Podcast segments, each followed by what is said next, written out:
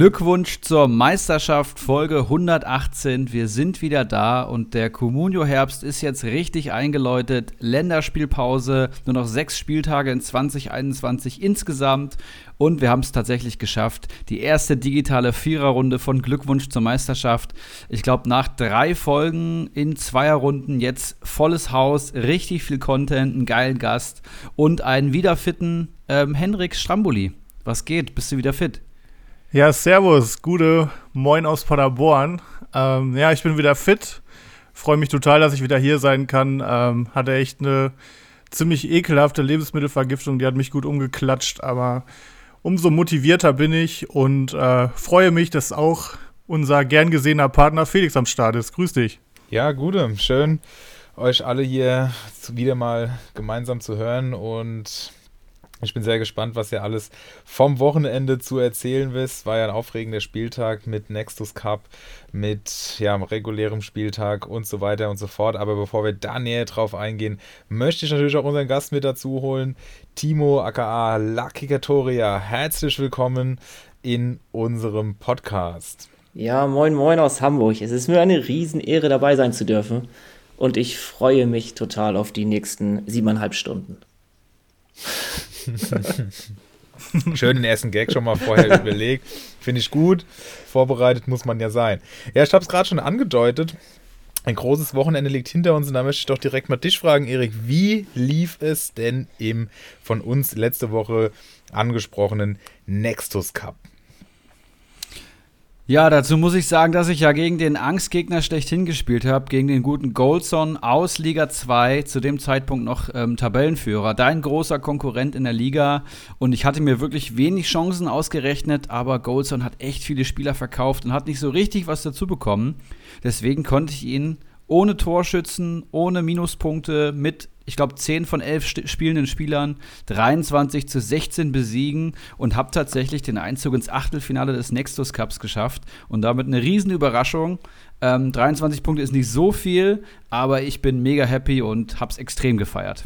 Ja, man muss ja auch dazu sagen, dass Goldson den Kader hatte, den wir hier in der Podcast-Historie wahrscheinlich sogar am besten von allen bewertet haben. Also das ist tatsächlich echt, da ist alles zusammengekommen und da kann man nur wirklich von ganzem Herzen gratulieren. Sehr, sehr stark. Sehr geil, Erik. Ja, danke. Ähm, Henrik, wie lief es bei dir im Nexus Cup? Als Maul, Mann. Das lief so. Also ich habe mein Pokalspiel gewonnen. Ich hatte zweimal am Stück über 30 Punkte. Es lief gut. Ähm, aber Nexus Cup äh, war jetzt nicht so der Rede wert bei mir. Und bei dir, Felix? Bei mir lief es äh, tatsächlich gut. Konnte mit 43 Punkten mich für die nächste Runde qualifizieren. Am Samstag sah es noch nicht ganz so stark aus. Meine beiden Mainzer am Freitag im Stadion haben nicht überzeugt, aber dann äh, Müller und Lewandowski. Ich dachte dann aber auch schon, es wird eng, weil Bolek tatsächlich für seine Verhältnisse, wir haben ja letzte Woche angesprochen, dass sein Mannschaftswert nicht ganz so hoch ist, ordentlich gepunktet hat. Und dann so Leute wie Pedersen und Masovic zusammen elf Punkte hatten. Und das hat mich dann doch schon ein bisschen irritiert. Aber Modest, Modest, Anthony Modest hat mich dann am Sonntag in die nächste Runde geballert, den ich mir von Donnerstag auf Freitag noch sichern konnte. Und ja, hätte Golson den bekommen, wäre ich vielleicht raus und äh, er definitiv weiter gegen Erik. Also das ist, da sieht man mal, was ein Transfer ausmachen kann und das ist tatsächlich ein Goldjunge, den, äh, dem ich viel zu verdanken habe an diesem Wochenende. Ja, Timo, dich hat es, glaube ich, schon in Runde, ähm, Runde 1 rausgekegelt, habe ich hier gerade gesehen, gegen den Flutschfinger damals. Leider richtig? ja. Pokal kenne ich auch nur von Hörensagen. Ähm, und ja, kann mich jetzt voll auf die Liga konzentrieren. Der einzige positive Aspekt. Ah ja, immerhin. Und äh, ja, der äh, Nexus Cup fordert viele Opfer, genau wie letzte Saison der Kyler Cup. Ich kann ja mal ganz kurz vorlesen, wer in die nächste Runde eingezogen ist bis jetzt. Wir haben ähm, aus unseren drei Ligen Langes Glied, Dr. Bob, El Polio, Ibras Eriksson, Kali Kalmund, Schmittler 99, Bamboleo Rutschbahn, Zwietracht Maximus, Ulrich H., Krugbräu, El Pistolero Wakahara, Anti-Wurzel Stumpenrudi, Danino Naminho und Bacardi Diakite. Und hier tatsächlich sehr, sehr auffällig, dass die Liga 2 hier mit Abstand am meisten vertreten ist. Tja, ist mir aufgefallen. Wird also von allen belächelt als ruhige Liga, die wir auch sind. Ist wirklich so. Da ist schon Qualität. Ist wirklich so. Ich sag's immer Vier wieder. Manager aus Liga 1, ähm, ich glaube, sieben Manager aus Liga 2 und ähm, fünf Manager aus Liga 3. Also wenn das nicht ein Statement ist. Ja, so viel zum Nextus Cup und dann würde ich sagen, beleuchten wir erstmal unseren Gast etwas näher. Wir haben schon gehört, Timo Lucky Katoria aus Hamburg, hört man glaube ich auch am Akzent raus. Du bist ja erst seit dieser Saison bei uns in den Ligen dabei und hast dich tatsächlich, also bist du auch glaube ich Podcast-Hörer okay. gewesen, hast dich beworben ähm, in Liga 3 und bist jetzt am Start, hast eine Top-Bewerbung abgegeben. Ich merke auch schon ein absoluter Top-Manager, was die Ergebnisse angeht. Stell dich doch einfach mal vor und erzähl mal so ein bisschen, wie du hier gelandet bist. Ja, moin. Ich, äh, Timo, äh, 31 Jahre alt, äh, glücklich vergeben seit elf Jahren. Ähm, das muss man ja immer mal erwähnen und ähm, auf Wunsch auch. Ähm, und ja, ich bin ähm, unfassbar äh, großer Fan von euch, ähm, habe das ewig lange verfolgt und ähm, war immer ein Riesenwunsch von mir, einfach auch dabei sein zu dürfen. Hab dann, ich glaube, Erik dich einfach mal angeschrieben bei Facebook. Dann hieß ja. es, ja, warte mal eine, eine, Bewerbungsphase ab, vielleicht wird es die irgendwann geben, wenn Manager ausscheiden oder äh, keine Lust mehr haben. Die habe ich natürlich sofort genutzt, ähm, habe äh, wahrscheinlich 700 Videos gedreht. Eins hat dann mal hingehauen, losgeschickt und als dann die Zusage kam, war das äh, ja wirklich ein, zweites Weihnachtsfest für mich, äh, weil ich äh, liebe dieses Spiel, ich liebe den Fußball, ähm, mit ja, Menschen kennenzulernen, mit denen über Fußball zu sprechen. Äh, ja, gibt, es gibt nichts Schöneres und ja, es ist, ja, ja. Jetzt habe ich mich verhaspelt. Nee, alles ja. gut und äh, ja, ge geil, dass du dabei bist. Geil, dass du in unseren, du, du bereicherst unsere Ligen auf jeden Fall. Du hast äh, schon viele Memes produziert in der Gruppe. Ich glaube, es sieht auch ähm, ganz gut aus in der Tabelle. Du bist siebter aktuell, sehe ich.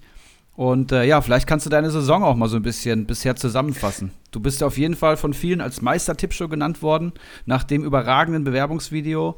Und äh, ja, momentan fehlen noch so ein paar Punkte bis auf die Aufstiegsplätze. Ja, ähm, es ist eine ganz schwierige Liga. Also ich komme aus, aus einer Communio-Liga, äh, wo acht Manager vertreten sind. Ähm, und dann kommt man in eine Liga, wo 18 sind. Das ist wirklich ein Wespennest. Also ähm, ich habe es mir wirklich schwer vorgestellt, es ist aber brutal. Ähm, ich war sehr froh und sehr glücklich, äh, frühzeitig eine, eine, adäquate Mannschaft äh, zu haben. Ähm, mit Spielern, die äh, am Anfang gut gepunktet haben. Bin auch sehr gut gestartet, hatte einen Al Gadioui, der irgendwie drei, vier Mal äh, getroffen hat am Anfang. Äh, der hat mir wirklich den Popo gerettet. Ähm, und das lief sehr gut. Ähm, und hatte jetzt eine Phase, wo viele Spieler nicht performt haben. Ähm, denke aber, dass die jetzt wieder losgeht, diese Phase. Jetzt mit 41 Punkten. Ähm, die taten sehr, sehr gut. Ähm, und glaube ich, mit meiner Mannschaft bin ich jetzt wieder in einem, auf einem Aufwärts, äh, Aufwärtstrend. Das glaube ich auch. Die Truppe sieht eigentlich echt stabil aus, äh, wenn ich sie vor allem mit meiner vergleiche. Boré in der Spitze, im Mittelfeld sehe ich Baumgartner, Kamada, Kone und Adams. Ich glaube, Adams hat jetzt auch am Wochenende wieder gespielt. Sehr, sehr stark. Kamada sechs Punkte, meine ich. Ähm, und die Viererkette bestehend aus Leitsch, der wieder zurückkommt. Simakin von Leipzig. Ndika, glaube ich, mit Torvorlage. Mola drei Punkte geholt von Stuttgart und im Tor. Einen starken Mark Flecken mit neun Punkten. Und äh, du müsstest auch bestimmt ein bisschen Geld am Konto haben. Und bist tatsächlich auch einen Punkt vor Stramboli, sehe ich gerade. Ja, das. Ja, ein Punkt. Seit diesem Wochenende. Er hatte jetzt einen Banger-Spieltag, ich hatte einen guten. Das sieht nächste Woche wieder anders aus. In zwei Wochen. In zwei. Leider zwei Wochen.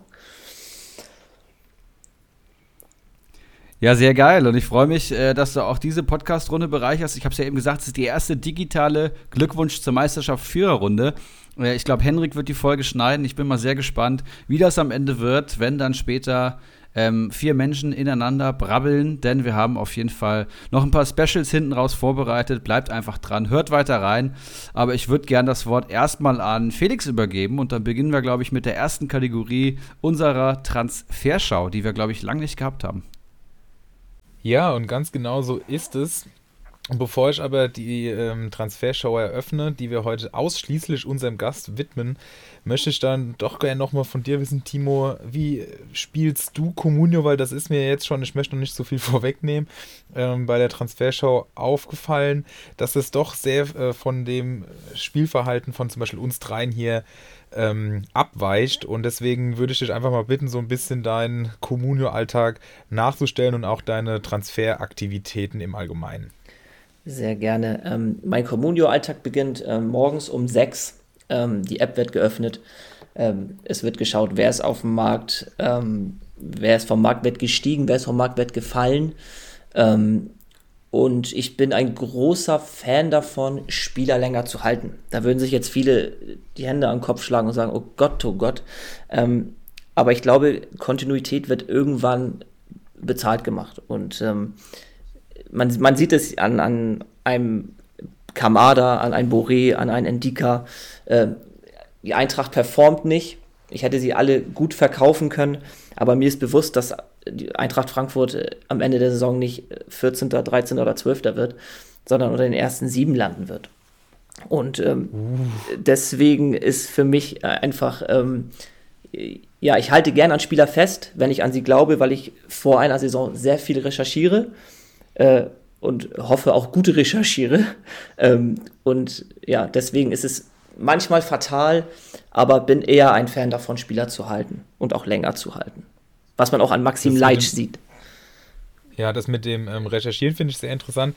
Ähm, beschreib das mal, was du da, was das für dich ja, impliziert, dieses Recherchieren. Ähm, ich gucke mir die Kader an, ich gucke mir Neuzugänge an, ich gucke mir sehr viele Statistiken an von den Spielern. Ähm, gar nicht erstmal auf Communio bezogen.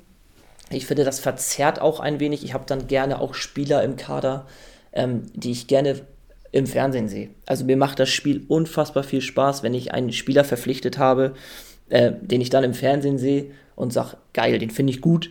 Ähm, und deswegen habe ich ihn in meinem Kader. Äh, ich würde mir nie einen Spieler holen, äh, den ich nicht mag. Also ich würde mir zum Beispiel nie einen Sebastian Rudi ins Team holen. Ich mag den von der Art nicht, ich mag den vom ganzen äh, ja, Auftreten in, in einem Spiel nicht. Der könnte sonst wie punkten und wahrscheinlich könnte ich ihn auch geschenkt bekommen. Ich würde ihn mir nicht in Kader holen. Ähm, deswegen, ja, äh, ist einfach viel ähm, Fußballwissen, was ich mir angeeignet habe in den letzten Jahren.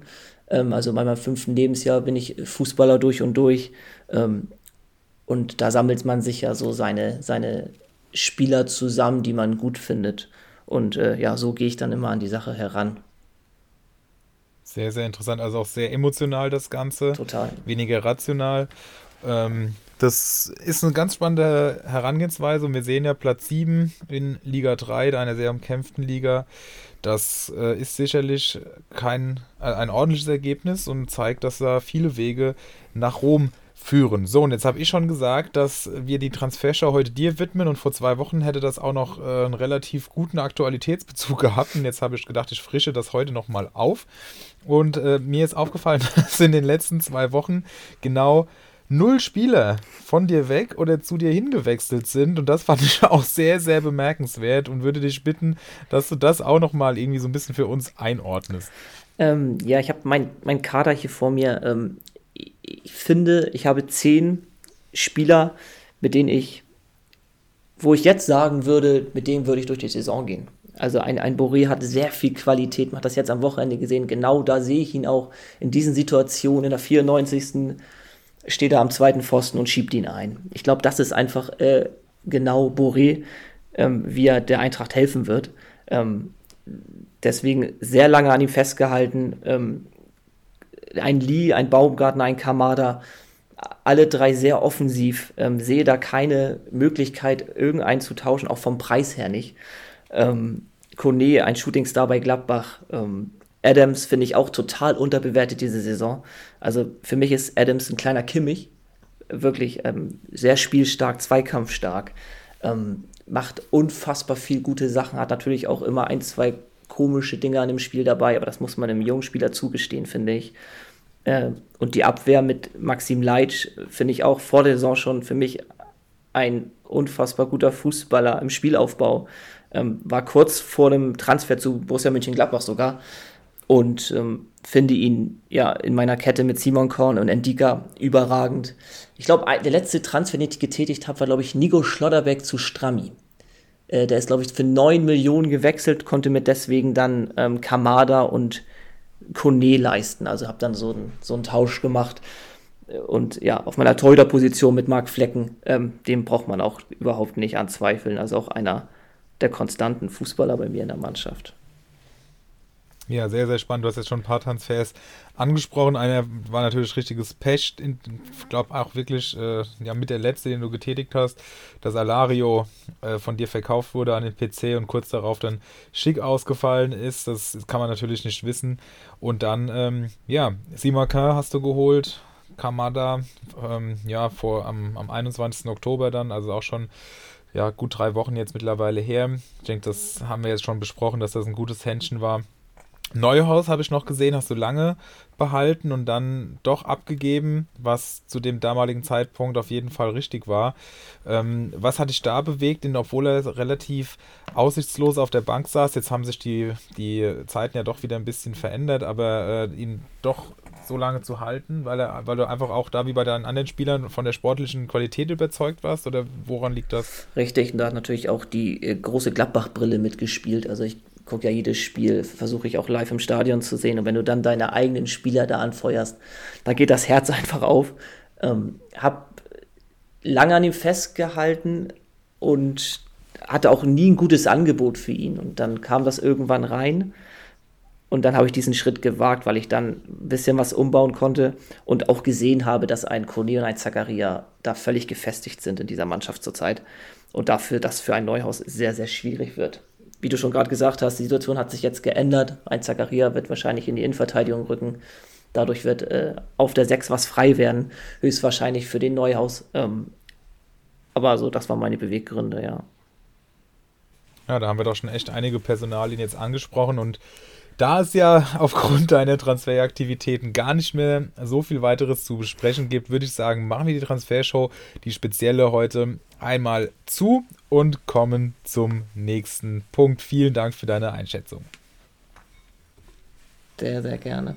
Ja, dann würde ich, dann würde ich an äh, Strammi übergeben für den Perlendaucher. Jetzt bin ich aber mal gespannt. Herein, wenn's kein Taxifahrer ist. Servus. Voila. Braucht ihr noch einen Perlentaucher? So, ja. Ähm, ich habe heute zwei Perlentaucher.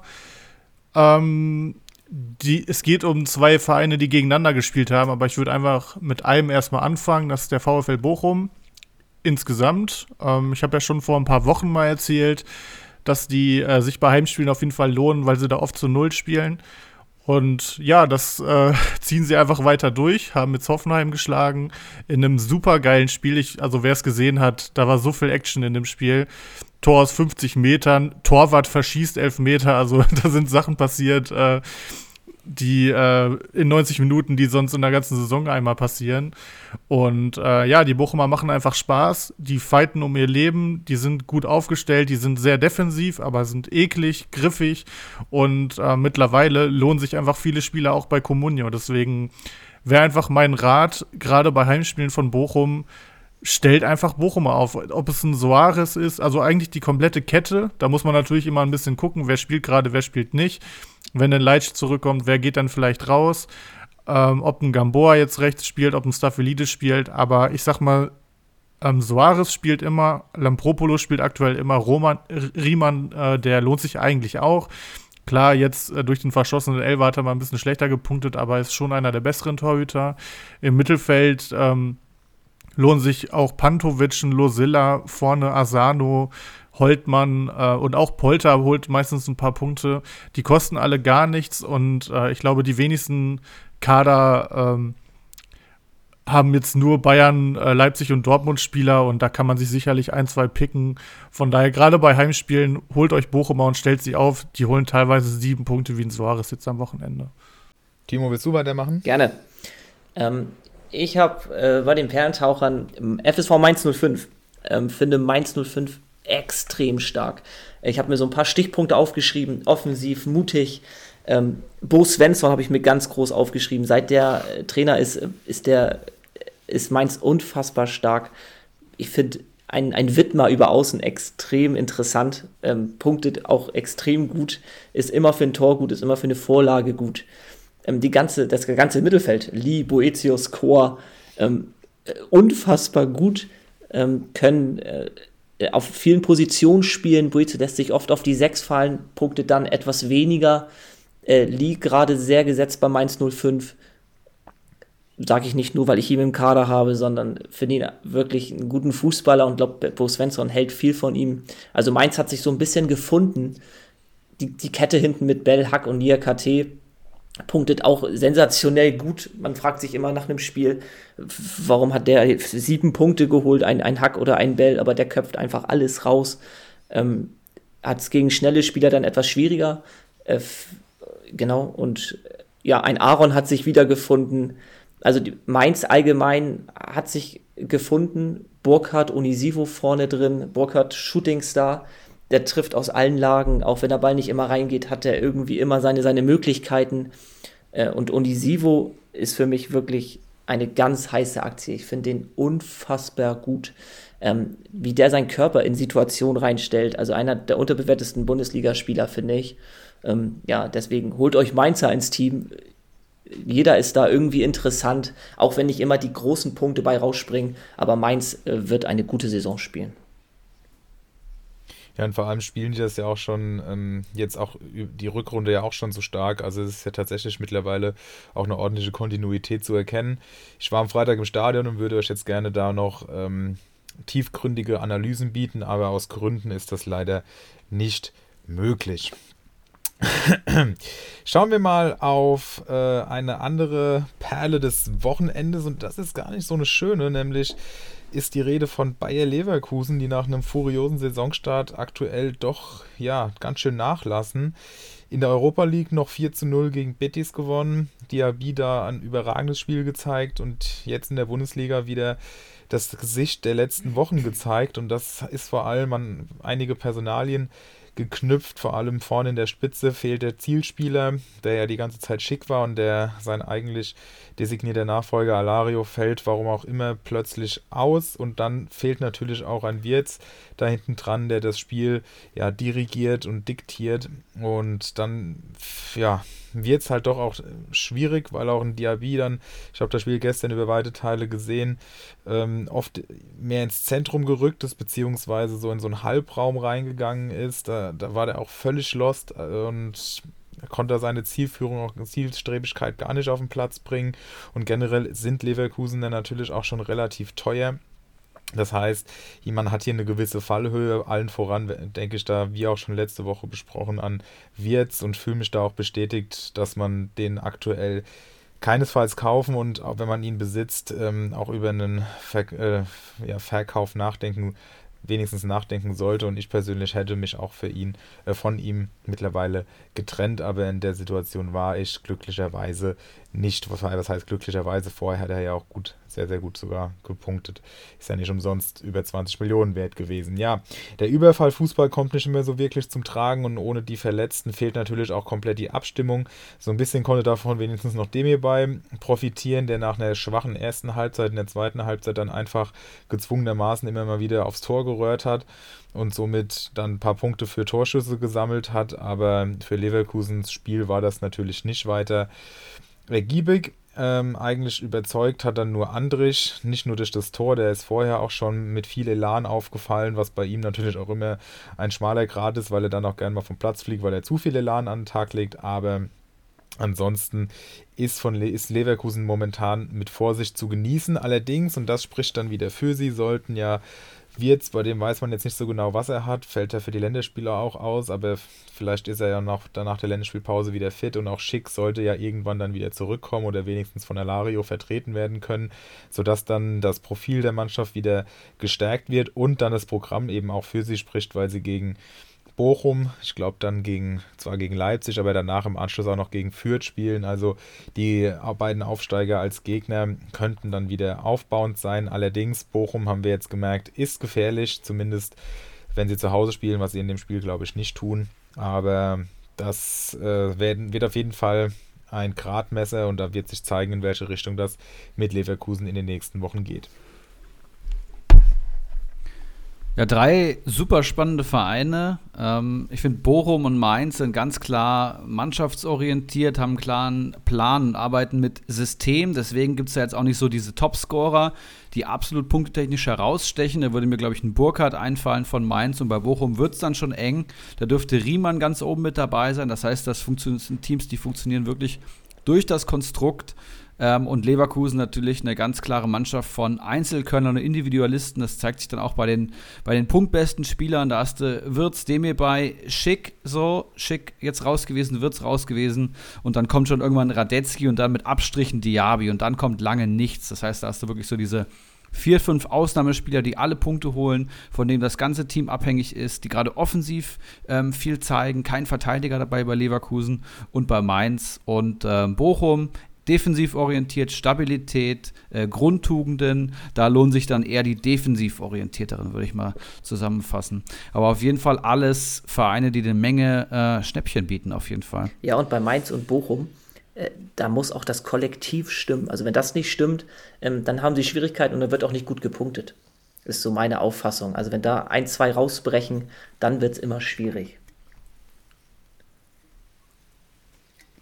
Ja, wobei gerade bei Bochum, ähm, da hieß es am Anfang der Saison, äh, das Prunkstück ist die Innenverteidigung aus Leitsch und Bella Kotschap.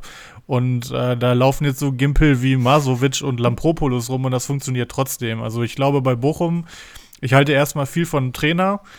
Ähm, und ähm, ich glaube, die haben halt einen klaren Plan. Alle Spieler wissen, was sie zu tun haben. Es ist ja auch schon relativ einfacher Fußball, aber ich glaube, da kommt es wirklich eher auf das System an und das wird einfach tot gespielt und jeder weiß, was er zu tun hat. Und äh, da ist dann im Zweifel vielleicht auch nicht ganz entscheidend, wer jetzt auf dem Platz steht, sondern dass einfach das System umgesetzt wird. Yes, Henrik, du hast, glaube ich, noch eine Perle für uns. Jawohl, ich habe ja eben schon angeteasert, äh, dass ich mir auch den Gegner von Bochum angeschaut habe. Die schaue ich mir auch das ganze Jahr schon etwas intensiver an, weil ich ja den Kramaric habe. Und ähm, ja, aus Hoffenheim wirst du einfach nicht schlau. Die äh, gewinnen teilweise 4-0 und äh, spielen offensiv absoluten Zauberfußball. Und äh, im nächsten Spiel kommt dann sowas rum wie jetzt gegen, gegen die Bochumer. Du verlierst blutleer 0 zu 2, hättest sogar 4-0 verlieren können. Ähm, und was mir einfach die ganze Saison schon auffällt, Hoffenheim hat total Probleme, wenn Intensität ins Spiel reinkommt. Ähm, die schaffen es nicht, einfach gegenzusetzen, wenn sich eine Mannschaft mit allem, was sie hat, reinwirft. Gerade defensiv ausgerichtete Mannschaften machen den Hoffenheimern so Probleme.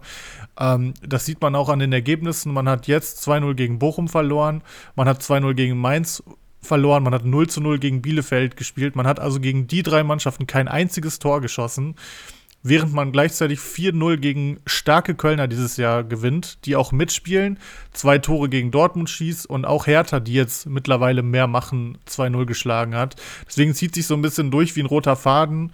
Ist der Gegner gut, beziehungsweise nimmt am Spiel teil, dann ist auch Hoffenheim gut, wenn sie Räume haben, wenn sie umschalten können.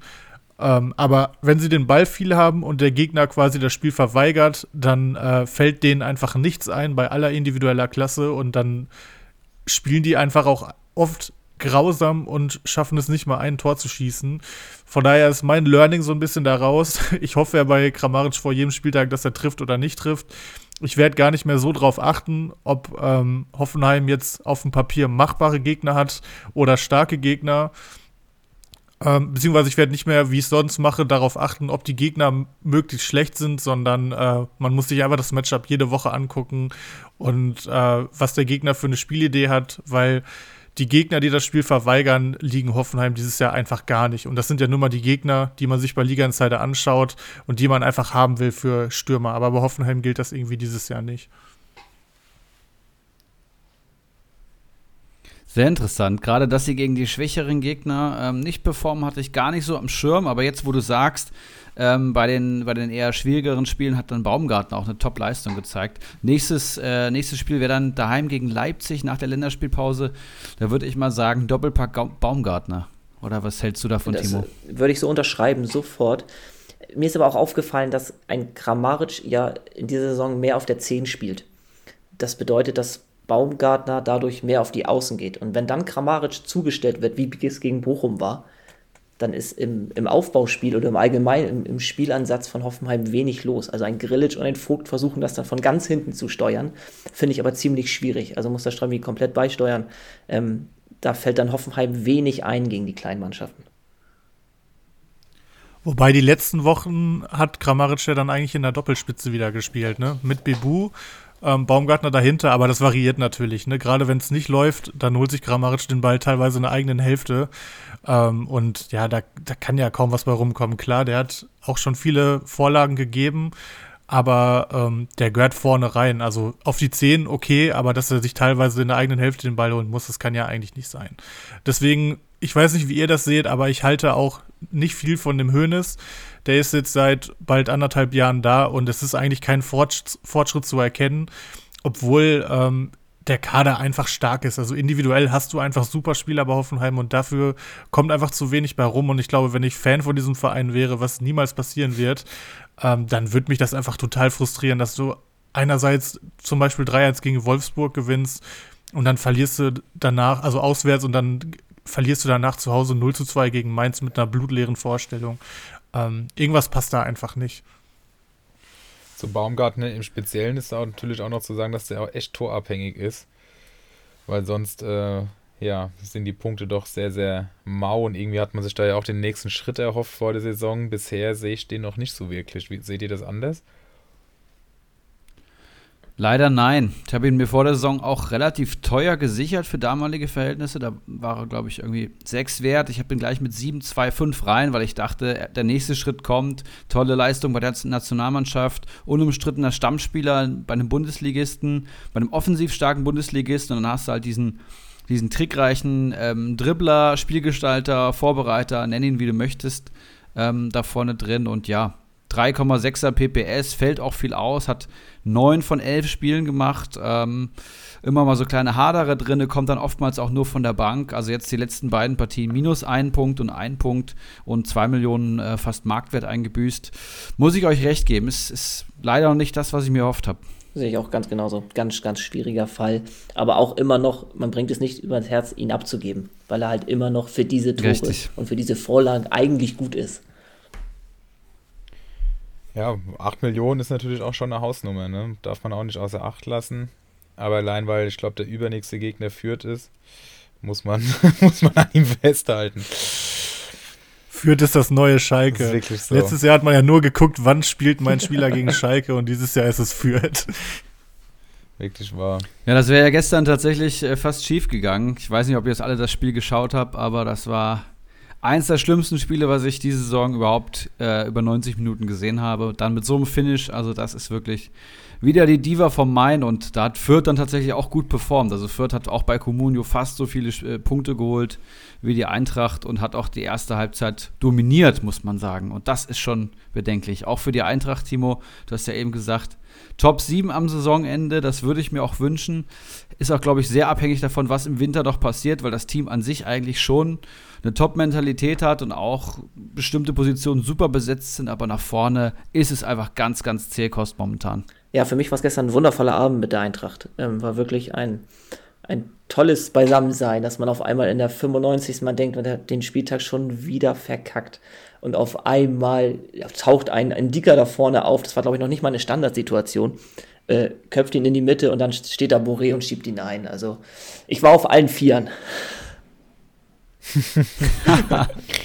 Nochmal schön durchs Wohnzimmer gekrabbelt. Ja.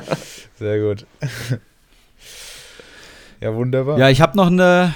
Ich habe noch eine ähm, Perle für euch. Das ist jetzt äh, nichts Vorbereitetes, aber was Offensichtliches, was man, glaube ich, an dem Saisonzeitpunkt auf jeden Fall nennen muss. Es ist der 8. November zum Zeitpunkt der Aufnahme und es steht eine Länderspielpause bevor. Das haben ja, glaube ich, schon alle gehört. Das heißt, der 12. Spieltag ist dann erst ähm, nächste Woche Freitag wieder. Und der Gesamtmarktwert, muss man sagen, nimmt seit Anfang Oktober stetig ab. Den kann man auf stats.communio.de immer einsehen. Und äh, jetzt wäre wirklich ein guter Zeitpunkt für einen Kaderumbruch. Das heißt, wenn ihr jetzt eure Spieler verkauft und, ihn in, und die dann ähm, zur nächsten Woche wieder kauft, dann habt ihr auf jeden Fall Gewinn gemacht, weil der Gesamtmarktwert traditionelle Länderspielpause fällt. Und die letzte Länderspielpause war ja auch, glaube ich, ähm, die Länderspielpause, wo der Aufwärtstrend, der ewige Aufwärtstrend gestoppt wurde. Das heißt, Kaderumbruch jetzt und nicht ähm, Spieler durch die Länderspielpause äh, schleppen. Es sei denn, es sind natürlich Rekonvaleszenten oder ähnliches, aber generell kann man jetzt wirklich gut verkaufen. Oder heiße Eisen. Die sollte man jetzt auch nicht abgeben, wenn wir, die wir später ja noch vorstellen werden. Oder sollen wir diese sensationelle Brücke nutzen? Ach, Felix, ich dachte, wow, was für ein Übergang. Wir können gleich direkt, wir können direkt übergehen. So, da hat sich doch mein Germanistikstudium auch mal ausgezahlt. Attacke.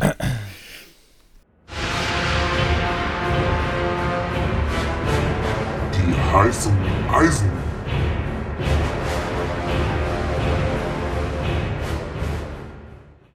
So, ich fange dann mal an mit einem Spieler, äh, der sich auch in meinem Kader befindet. Es wird einfach langsam Zeit. Ich weiß gar nicht, ob er schon mal genannt wurde. Kann gut sein, weil er einfach das ganze Jahr schon billig ist. Aber ähm, nach den letzten Leistungen muss er auf jeden Fall nochmal genannt werden. Das ist Anthony Losilla. Ähm, ich will nichts sagen, weil du hast ihn schon mal selbst gesagt. ja, habe ich wirklich? ja. Aber wann auch immer ich ihn genannt habe, da hat er sich noch nicht so gelohnt wie jetzt. Also ähm, aktuell ist es einfach nur eine Freude mit ihm. Ähm, ich habe ihn ja die ganze Saison schon. Er kostet schon 4,2 Millionen aktuell, ist damit aber immer noch günstig. Ähm, PPS ist 3,17, das ist gut. Für den Preis auf jeden Fall mega gut, aber nichts Weltbewegendes. Aber ähm, der Mann kommt einfach immer besser in der Liga an. Das merkt man auch Comunio, also von Comunio ab, wenn man Bochum schaut.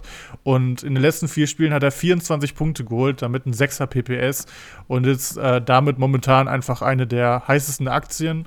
Und ich hoffe einfach, dass er nach seinen starken fünf Punkten am Wochenende vielleicht die fünf sogar knackt in der Länderspielpause. Und ähm, ja, freue mich einfach, dass er Teil meines Kaders ist. Ja, definitiv. Also immer wieder der Klassiker, absolutes Preis-Leistungs-Monster, kann man echt nicht anders sagen. Ein weiterer Spieler, der auch noch relativ günstig ist und der auch schon in der Vergangenheit immer wieder gute Ausreißer nach oben hatte, aber dann auch immer wieder genauso eingesunken ist, ist Maxi Mittelstädt, der gestern mit sechs Punkten in einer 7,5 im Sofascore überzeugen konnte. Und da hat mich vor allem seine Luft-Zweikampfquote mit sieben von sieben gewonnenen Duellen überzeugt. In den letzten vier Spielen hat er 4, 2, 4 und jetzt eben 6 Punkte geholt. Das heißt, wir sehen hier auch schon eine gewisse Beständigkeit und der Marktwert ist mit 3,2 Millionen auch noch relativ günstig. Und was ihn natürlich auch noch interessanter macht, ist, dass er neuerdings sehr offensiv auf dem Flügel eingesetzt wird und nicht mehr als Außenverteidiger.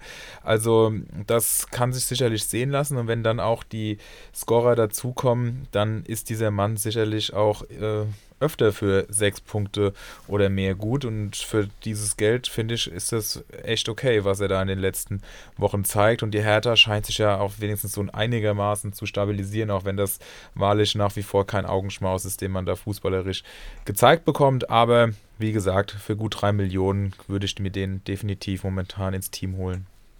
Ja, sehe ich auch, finde ich auch richtig gut. Ich glaube, das könnte auch dieses Jahr äh, die Saison des Maxi Mittelstädt werden, ähm, dass er sich endlich mal komplett durchsetzt gegen äh, Marvin Plattenhardt. Äh, einen weiteren ganz heißen habe ich mit einem ganz heißen Namen, ist Rafael Santos Boré. Ähm, für 5,8 Millionen einen komplett gesetzten Stürmer bei einer Mannschaft, wo noch viel, viel Luft nach oben ist, äh, ist das, finde ich, einfach ein, ein ganz heißer, ganz heißes Eisen. Ähm, hat in den letzten drei Spielen 0, 3 und 7 Punkte geholt. Das ist jetzt erstmal, oh Gott, oh Gott. Ähm, auch bei einem Tor holt er nur, in Anführungszeichen, nur 7 Punkte. Das liegt aber auch daran, dass er eine, eine Spielart hat, finde ich, die sehr darauf bedacht ist, auch mal einen Ball zu verlieren. Führt sehr, sehr viele Zweikämpfe. Ähm, finde aber, dass er ja ein Stürmer für unter 6 Millionen noch, der wird jetzt natürlich sicherlich steigen nach dem Tor. Ähm, Finde ich ihn aber ja, als gesetzten Stürmer für unter 6 Millionen unfassbar wichtig und äh, sollte man auf jeden Fall machen. Ist leider in Liga 3 schon vergeben. Dazu kann ich auch zum Beispiel noch einen kleinen äh, Fact geben. Bei uns ist er genau heute Morgen rausgegangen an Daniel Heino für 6,5 Millionen. Und Daniel Heino ist immerhin auch Drittplatzierter in unserer Liga, also da ist auch Kompetenz zu Hause und deckt sich ja dann mit dem, was du gesagt hast. Hat aber auch schon leider zweimal Minuspunkte geholt. Also die muss man leider wahrscheinlich auch öfters mal mit einbeziehen. Also ich muss sagen, ich traue dem Braten noch nicht so ganz. Ich finde, es ist ein toller Transfer vor allem äh, aus Markus Krösche Sicht gewesen. Der ist ja ablösefrei gekommen. Ich glaube, Transfermarkt, Marktwert 25 Millionen aus Südamerika direkt und halt so eine richtige Kämpfernatur, das hast du schon angesprochen. Er scheut keinen Zweikampf, ähm, ist eine richtige Kampfsau, kann man sagen. Aber er ist für mich irgendwie noch nicht der wirkliche Stürmer, weil er irgendwie Richtung Tor kommt extrem wenig, weil er sonst wo unterwegs ist. Er konzentriert sich, konzentriert sich auf andere Dinge. Die Tore, die er geschossen hat, die waren sehr, sehr wichtig. Und ich glaube, du hast es aber auch schon richtig gesagt, er hat halt fast das größte Potenzial aktuell bei der Eintracht nach oben. Ne? Weil hier ein, zwei Tore noch geschossen in den nächsten Spielen, dann ist das ein 10-Millionen-Mann. Das ist einfach so, weil die Eintracht traditionell gute Stürme hat in den letzten fünf Jahren. Und äh, vielleicht kommt dann im Winter der richtige Partner und dann macht er nochmal einen Schritt. Also es ist alles möglich, aber ich traue dem Braten noch nicht so ganz, muss ich sagen. Aber er wird sicherlich Der steigen. Der Knoten ist geplatzt. Wie bitte? Der Knoten ist geplatzt. Ja, ich hoffe es, ich hoffe es. Also wenn man das nach dem Spiel sagen kann gegen Fürth bei der Eintracht, dann Halleluja. Ähm, ich habe ein heißes Eisen für euch, der wirklich super günstig ist und deswegen muss ich ihn empfehlen. Timo Hübers, auch in Felix und meinem Kader, glaube ich, mittlerweile. Mhm. 25 Jahre alt, Innenverteidiger vom 1. FC Köln. Zichos mal wieder mit einem unterirdischen Spiel. Ich habe den vom Saisonbeginn an gehabt und äh, das, die Kölner Defensive ist wirklich nicht das Prunkstück ähm, der Saison. Schmitz und Hector absolut solide Außenverteidiger, aber in der Mitte hakt es an alten Ecken und Enden und wir haben hier vier Namen in der Verlosung. Hübers, Zichos, Mere und Kilian. Ich glaube, ähm, dass Hübers aufgrund von zwei Startelf-Einsätzen in den letzten beiden Spielen sehr, sehr gute Chancen hat. Meistens ist der Körper, der nicht so richtig mitspielt. Sichos macht viel falsch. Meret steht völlig nebenlich, äh, neben sich. Und ich kann mir sehr gut vorstellen, dass wir nach der Länderspielpause die Doppelinnenverteidigung Hübers und Kilian sehen werden. Luca Kilian ja schon unter ähm, Steffen Baumgart beim SC Paderborn gekickt und aktuell bei einem äh, Marktwert von unter einer Million ein absoluter Pflichtkauf ähm, PPS bei 1,33 und ich glaube, da geht auf jeden Fall noch mehr. Ja, also nach unten geht ja auch wenig, von daher kann man da eigentlich nur alles richtig machen, wenn man ihn holt. Ähm, zudem ist er auch der deutlich schnellste Innenverteidiger bei Köln, würde ich einfach mal behaupten. Und ähm, Baumgart stellt teilweise ja auch einfach die Spieler einfach nach Geschwindigkeit auf. Also zum Beispiel hat er schon mal Ehisi Boe gebracht, weil der einfach ähm, viel schneller als Schmitz war. Das ist schon ein paar Wochen her, aber ich kann mir vorstellen, wenn ähm, zum Beispiel ein Gegner wartet mit einem feilschnellen Mittelstürmer, dass zum Beispiel, falls äh, die gegen Leverkusen spielen, Alario nicht fit ist und äh, die einfach mit drei eigentlichen Außenstürmern vorne spielen, dass da dann zum Beispiel auf jeden Fall ein Hüber spielt. Und auch so fand ich, hat er eigentlich einen ganz guten Eindruck gemacht und kann mir vorstellen, dass er sich erstmal da durchsetzt. Aber ich glaube, richtig safe ist bei Köln eigentlich keiner in der Innenverteidigung, während die Außenverteidiger aktuell auf jeden Fall, ähm, ja, also da ist nichts dran zu rütteln. Schmidt spielt eigentlich immer, Hector sowieso als Kapitän. Ähm, von daher holt ihn euch, aber ich bin mir zumindest nicht zu 100% sicher, ob er jetzt immer spielt. Ich glaube, das kommt wirklich auch ein bisschen auf den Gegner an. Ähm, ja, ich habe noch einen äh, Herr Tana für euch. Den zweiten Herr Tana schon. Übrigens krass mit Mittelstädt mit den Kopfballduellen. Ich habe gerade mal auch nachgeschaut, das stimmt tatsächlich. Nee, ich erzähle hier Scheiße. Um, Danke dir. das stimmt tatsächlich. Geil. Ja, ich, ich, dachte, das kann doch nicht sein. Der, hat, der ist irgendwie in der Zeile verrutscht und das waren lange Pässe oder so. Ähm, nee, er hat echt scheinbar sieben von sieben Kopfballduelle gewonnen. Hab dann direkt überlegt, okay, der spielt links vorne Wer spielt rechts hinten bei Leverkusen? Frimpong, okay, ist auch ein Zwerg. Hab dann bei Frimpong geguckt, der hat aber nur drei Kopfballduelle verloren. Also der hat drei geführt, die alle verloren, die werden wohl gegen Mittelstädt gewesen sein. Aber Mittelstädt muss es irgendwie hingekriegt haben, vier noch gegen andere zu gewinnen. Aber äh, das nur am Rande. Ähm, ja, sein Mannschaftskollege Stefan Jovetic kam nach Verletzung zurück. Ich glaube, kam letzte Woche schon zurück, aber hat jetzt das erste Mal wieder von Anfang an gespielt. Hat direkt mal getroffen, acht Punkte geholt. Marktwert liegt bei 3,18, PPS bei 3,17. Also den PPM-Wert muss ich euch nicht ausrechnen und das für einen Stürmer, der jetzt vermutlich erstmal eine Startelf-Garantie hat. Also ähm, geileres Preis-Leistungs-Verhältnis gibt es, glaube ich, momentan kaum. Und der wird auch gut steigen in der Länderspielpause. Wenn er aktuell bei euch drauf ist, kauft ihn euch einfach blind. Ob ihr ihn dann behaltet, müsst ihr selbst entscheiden. Aber den äh, Marktwertgewinn würde ich auf jeden Fall mitnehmen. Ja, definitiv. Also ich weiß auch nicht, ob ich jetzt hier noch was sagen soll, weil wenn meine Kompetenzen hier so in Frage gestellt werden, dann äh, bin ich jetzt auch ein bisschen verschnupft. Nein, Spaß beiseite. Äh, mein zweites heißes Eisen ist Thomas Meunier, schon häufig genannt hier, immer wieder mit Rückschlägen, aber eigentlich wird er, ja, er wird stabiler. Wieder mit einer Vorlage, 7,4, also 5 Punkte geholt am Wochenende. Die letzten drei Spiele 3, 4 und 5 Punkte. Und das ist ja eigentlich auch echt in Ordnung dafür, dass Dortmund momentan nicht ganz in der Spur ist, um das hier noch ein bisschen euphemistisch auszudrücken. Und ähm, ja, für 4,4 Millionen ein wirklich guter Preis für einen BVB-Stammspieler. Man darf äh, nur nichts komplett übertreiben jetzt, wenn man auf ihn bietet, da er bereits vier gelbe Karten hat. Da muss man ein bisschen aufpassen, aber er ist natürlich auch vollkommen gesetzt. Und wenn er dann mal ein Spiel ausfällt, ist es eben so. Er wird danach auch sicher wiederkommen. Und er ist natürlich, wenn man ihm dann guckt, also zuguckt, für dich, Timo, wäre er sicherlich nichts, weil das kein, nicht immer eine große Freude ist, ihm zuzuschauen.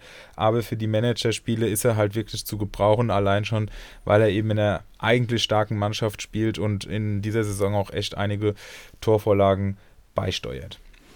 Ja, ich finde ihn aber. Bei Kickbase ist der ja mega stark, ne? Ja, aber Kickbase ist ja noch Spielst stärker. du ja auch, stimmt, Felix. ja.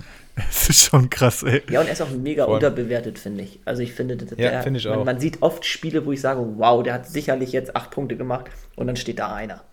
Also das ist oft so, diese Spielart äh, ist nicht so Score-freundlich, die er führt. Ähm, hab dann ähm, ein nächstes heißes Eisen. Jetzt äh, werde ich wahrscheinlich belächelt und habe Florian Neuhaus. Ähm, hat, passt natürlich aber jetzt zur jetzigen Situation.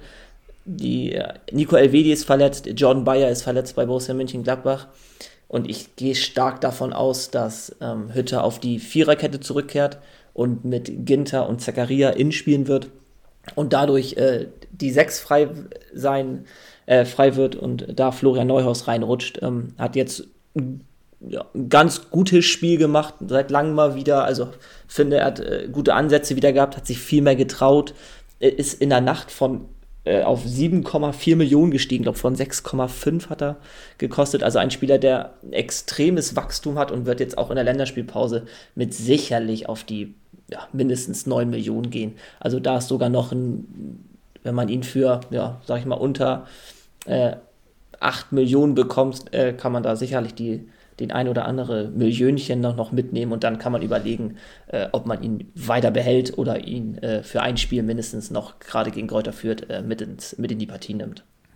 Ja, ich möchte ja auch ähm, noch hinzufügen, auch wenn das natürlich ähm, für manche vielleicht nicht ganz so interessant ist, aber äh, wenn wir hier immer wieder noch oder immer mal wieder eine kleine Kickbase-Vergleiche ziehen, aber es bietet sich halt auch teilweise einfach an, weil sowohl Communio als auch Kickbase mit den Opta-Daten arbeiten, sprich die gleiche Datengrundlage haben und ähm, in Kickbase es einfach ein bisschen nachvollziehbarer ist, für was die Punkte verteilt werden. Und äh, in Kickbase war Neuhaus tatsächlich auch der punktstärkste Spieler, obwohl er ja erst eingewechselt wurde. Und wir haben es ja jetzt schon öfter thematisiert, dass da eben nicht ähm, wie beim Sofascore, dass dann irgendwie ja, hochgerechnet wird, sondern dass da einfach jede Aktion zählt. Und das wiederum zeigt ja auch, wie enorm wichtig er ist und was dafür Möglichkeiten da sind, wenn der Mann wieder Spielzeit bekommt. Also da möchte ich dir nur zustimmen. Ja, Marktwertsteigerung super interessant. Da sind einfach direkt Millionen abzugreifen, wenn da keiner mitbietet. Ich habe noch Stefan Jovic für euch, der, glaube ich, nach seinem Tor ziemlich offensichtlich ist, aber das möchte ich einfach nochmal unterstreichen. Ähm, das ist für mich eigentlich schon der Stürmer Nummer 1, also Piontek, wo man auch so ein bisschen auf den nächsten Schritt immer wartet. Ähm, ist genau der gleiche Stürmer wie vorher auch. Extrem abhängig von Flanken und weiteren ähm, Vorlagen und jetzt hat er. Sollen wir ihn weiterreden lassen, oder? Ich dachte auch gerade, ist das Ich jetzt habe ein Scherz? ge Ich habe den vor Was fünf meint ihr? Minuten genannt. Jovetic. Ja. Oh. Ich sollte vielleicht weniger Sachen nebenher machen. Das hatten wir aber auch noch nicht, oder? Richtig geiler Host. Du Träumer, ey. Herrlich. Ja, mach Ja, das. dann äh, habe ich, dann hab ich kein heißes Eisen mehr. Dann gebe ich gerne weiter. Das wird natürlich nicht gecuttet, ne? Ja, ich bitte darum. Unplugged.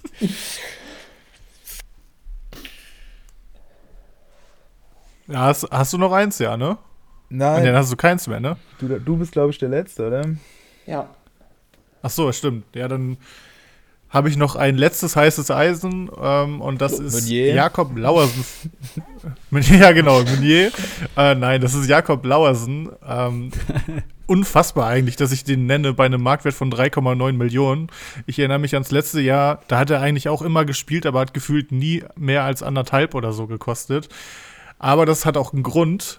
Der gute Mann hat schon 40 Punkte auf dem Konto, also unglaublich. In zehn Spielen hat ein PPS von vier glatt. Unfassbar. Ist irgendwie seit, neu, seit neuestem torgefährlich, kann auch an der Systemumstellung liegen von Bielefeld. Die spielen jetzt auch mit Dreierkette und dadurch wird er vielleicht ein bisschen mehr nach vorne gezogen. Beziehungsweise die haben zumindest zwischendurch mal Dreierkette gespielt. Ja, und er hat einfach in den letzten vier Spielen zwei Tore gemacht. Und ähm, dadurch ist er auf jeden Fall zu nennen. Er ist absoluter Stammspieler. Ich hätte gedacht, Shibora setzt sich durch, weil ich finde, Lauersen auch einfach sehr limitiert, aber das, was er macht, ähm, macht er halt auch sehr solide. Während Shibora sicherlich mehr Talent hat, hat er aber auch mehr Downside, weil er vielleicht auch einfach noch ein bisschen roh ist. Und ähm, ja, Bielefeld hat halt viele von diesen konstanten Spielern. Da würde ich auch so einen Britel und so einen Nilsson zuzählen. Und ja, Lauersen gehört einfach dazu, punktet sogar besser als die meisten anderen und ist, denke ich, für 3,9 aktuell echt noch ein Schnäppchen. Ja, Ja, und auf der anderen Seite ist ja auch noch Brunner zu nennen, der genau ähnliches Profil hat. Also auch günstig, 2,3 Millionen und Punkte dafür wirklich stabil mit 2,8 Punkten im Schnitt. Also das ist echt interessant bei Bielefeld. Ja, man muss dazu noch sagen, dass am Diaminia jetzt äh, am Wochenende ihr erstes Spiel gewonnen hat. Und, und dadurch so gut punktet, ist schon äh, bemerkenswert. Stimmt. Ja, definitiv. Auch krass, dass Ja, sie Lauersen das ist ja eigentlich ein. Lauersen ist ja eigentlich ein Kicker, der jetzt gerade zum Saisonbeginn wirklich so performt hat, wie man es erwartet hat. AKA so ein 1-Millionen-Spieler, der aber Stamm spielt und keine Minuspunkte holt, aber jetzt irgendwie seit dem sechsten Spieltag 4, 12, 3, 10, 5 Punkte, also einen wahnsinnigen Schritt gemacht. Echt krass. Gut. Ja, dann würde ich sagen, wenn wir keine heißen Eisen mehr haben, dann gehen wir ähm, in einen Part über, den wir lange nicht hatten. Ich glaube auch erst einmal, ähm, seit Ulrich H. hier nicht mehr mithostet, nämlich die Game Show, aka ein Quiz, in dem ihr drei gegeneinander antreten werdet. Und da würde ich mich erstmal über den Jingle freuen. Willkommen beim besten Quiz der Welt. Strambolis Game Show.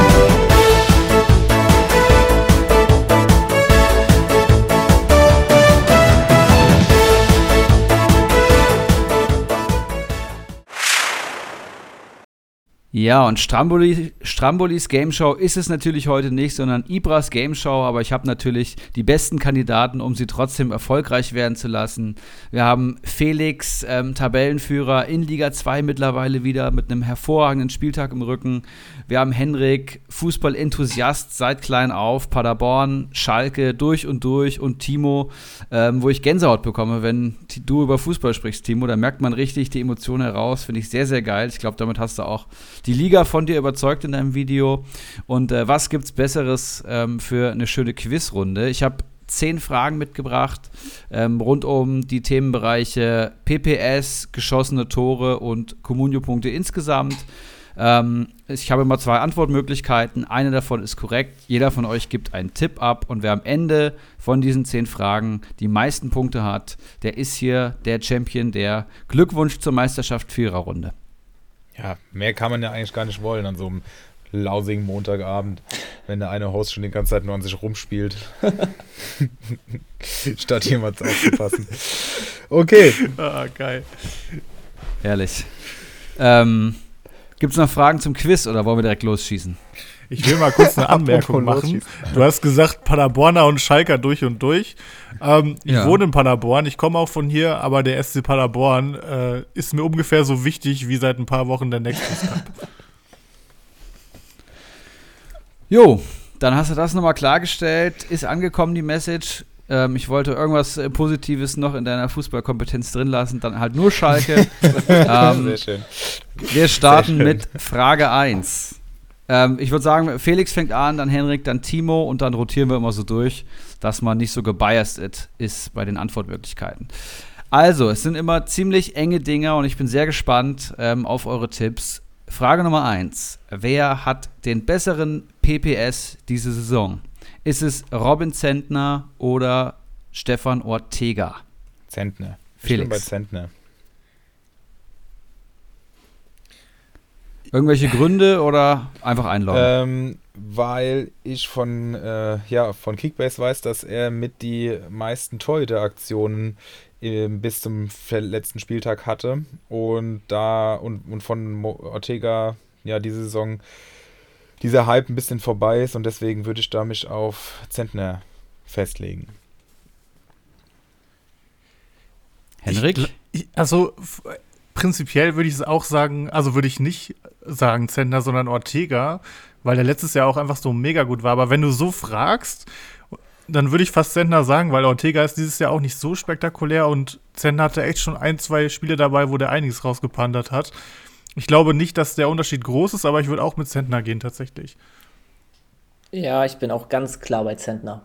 Ähm, gerade weil Bielefeld die Situation, die letztes Jahr ein Ortega hatte, die Bälle, die er, die lange er gespielt hat, ähm, die kommen überhaupt zurzeit nicht mehr an und die werden auch klug zugestellt. Also das war abzusehen, dass die Bundesliga sich darauf einstellt. Also ich glaube äh, ganz klar Robin Zentner. Dreimal Robin Zentner und das ist tatsächlich richtig. Und da sehen wir auch schon, was wir für eine Expertenrunde hier Wäre vor so uns geil haben. gewesen, wenn es jetzt falsch Wenn ihr, gewesen wäre. wenn, ihr, wenn ihr am Ende alle zehn Punkte habt, dann äh, mache ich eine Kiste Bier für die nächste Viererrunde, wenn du wiederkommst, Timo, wenn du wiederkommen magst. Ähm, wir machen weiter mit Frage 2 und Henrik fängt an. Wer hat den besseren PPS? Radetzky oder Kat Castells? Ach, ja, also Castells ähm, ist ja mein Torwart, punktet aktuell jetzt auch wieder ganz gut. Äh, ich meine zu wissen, welche Zahl vor dem Komma steht. Äh, die ist sehr erfreulich. Ähm, die steht bei Radetzky aber auch auf jeden Fall da. Der hat auch sehr viele Punkte bislang geholt. Ich würde tatsächlich mit Radetzky gehen. Bin mir aber nicht ganz sicher. Aber nehme ihn auf jeden Fall. Ich würde mit Castells gehen, um einfach mal was anderes zu nennen. Und ich meine, dass Castells in den ersten Spielen sogar viel besser gepunktet hat. Ich sage Castells. Ich weiß nicht, ob die Leistung von Flecken ihn jetzt auch da noch hingespült hat, aber ich glaube, dass wir hier von den beiden stärksten Torhütern diese Saison sprechen. Ähm, bin daher auch echt unentschieden, aber würde einfach mal mit Castells gehen. Glaube Und ich nicht. tatsächlich ist Lukas Radetzky hier richtig, Ja. äh, der einen PPS von 3,7 aktuell spielt und damit zweitbester Keeper nach Marc Flecken. Castells mit 3,2 auf Platz 3. Also 0,5 PPS Unterschied zwischen den beiden. Ist Riemann dazwischen oder wer ist das? Ah, Flecken, ne? Flecken ist vorne. Genau, Flecken, Radetzky, Castells und Riemann tatsächlich punktgleich mit Castells nach PPS. Ja, ich sehe Woche für Woche bei El Pistolero, was der Radetzky da an Punkten holt. Ey, das ist Wahnsinn. Der war, glaube ich, letztes oder vorletztes Jahr echt maximal Durchschnitt. Aber bei der Teuter-Position kannst du es ja eh eigentlich würfeln, ne? Dann haben wir hier eine Führung für Henrik Stramboli. Für den Schalker? Ja, Richtig, so. meine ich doch. Dann eine sehr freche Frage, die vielleicht an Gotteslästerung grenzt, aber die muss ich natürlich stellen. Frage Nummer drei: Wer hat den besseren PPS? Kramaric oder Lukas Höhler? Timo beginnt. Ähm, es ist wahrscheinlich Lukas Höhler. Der spielt ja die Saison seines Lebens. Äh, Freiburg spielt die Saison ihres Lebens. Ähm, hat viele Ballaktionen. Äh, ich gehe mit Höhler. Puh, ich. ach, das sind aber lauter so enge Dinge. Das ist ja wirklich. No homo. Also, ähm, ja. Ach, ich gehe mit Kramaric, der ist immer noch besser als Höhler, trotz seiner Supersaison. Hm. Das Ding ist, Kramaric punktet ja auch richtig gut, ohne dass er viel getroffen hat. Und Höhler hat jetzt auch nicht acht Tore oder so. Ähm, ich nehme auch Kramaric. Ich muss Kramaric nehmen. Das kann ja einfach nicht sein. Aber ich glaube auch, das ist ziemlich knapp. Das ist tatsächlich richtig knapp. Der eine mit einem PPS von 5,45, der andere mit 5,09. Platz 8 und 9 der Top-Stürmer nach PPS. Und Kramaric hat natürlich den besseren PPS, ja, auch wenn es knapp Boom. Gott sei Dank. ist. 3 zu 2 zu 1. Henrik, Felix und Timo in der Reihenfolge. Sehr, sehr spannend. Frage Nummer 4. Wir wechseln weg vom PPS auf geschossene Bundesligatore.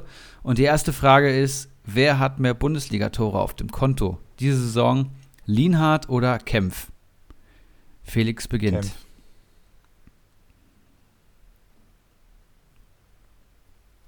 Mehr möchte ich nicht sagen. Wer, wer muss als nächstes? Ich mach gern weiter. Achso, Henrik? Entschuldigung. Ich nehme auch Kempf. Ich glaube, es sind drei, Lean, äh, drei Kämpf und zwei Lienhardt. Ich gehe. Genau Ich geh das denke den ich auch. Ja. Weil Kempf hat einmal einen Doppelpack Richtig. gemacht, glaube ich. Hat aber auch noch in einem anderen Ja. Spiel getroffen.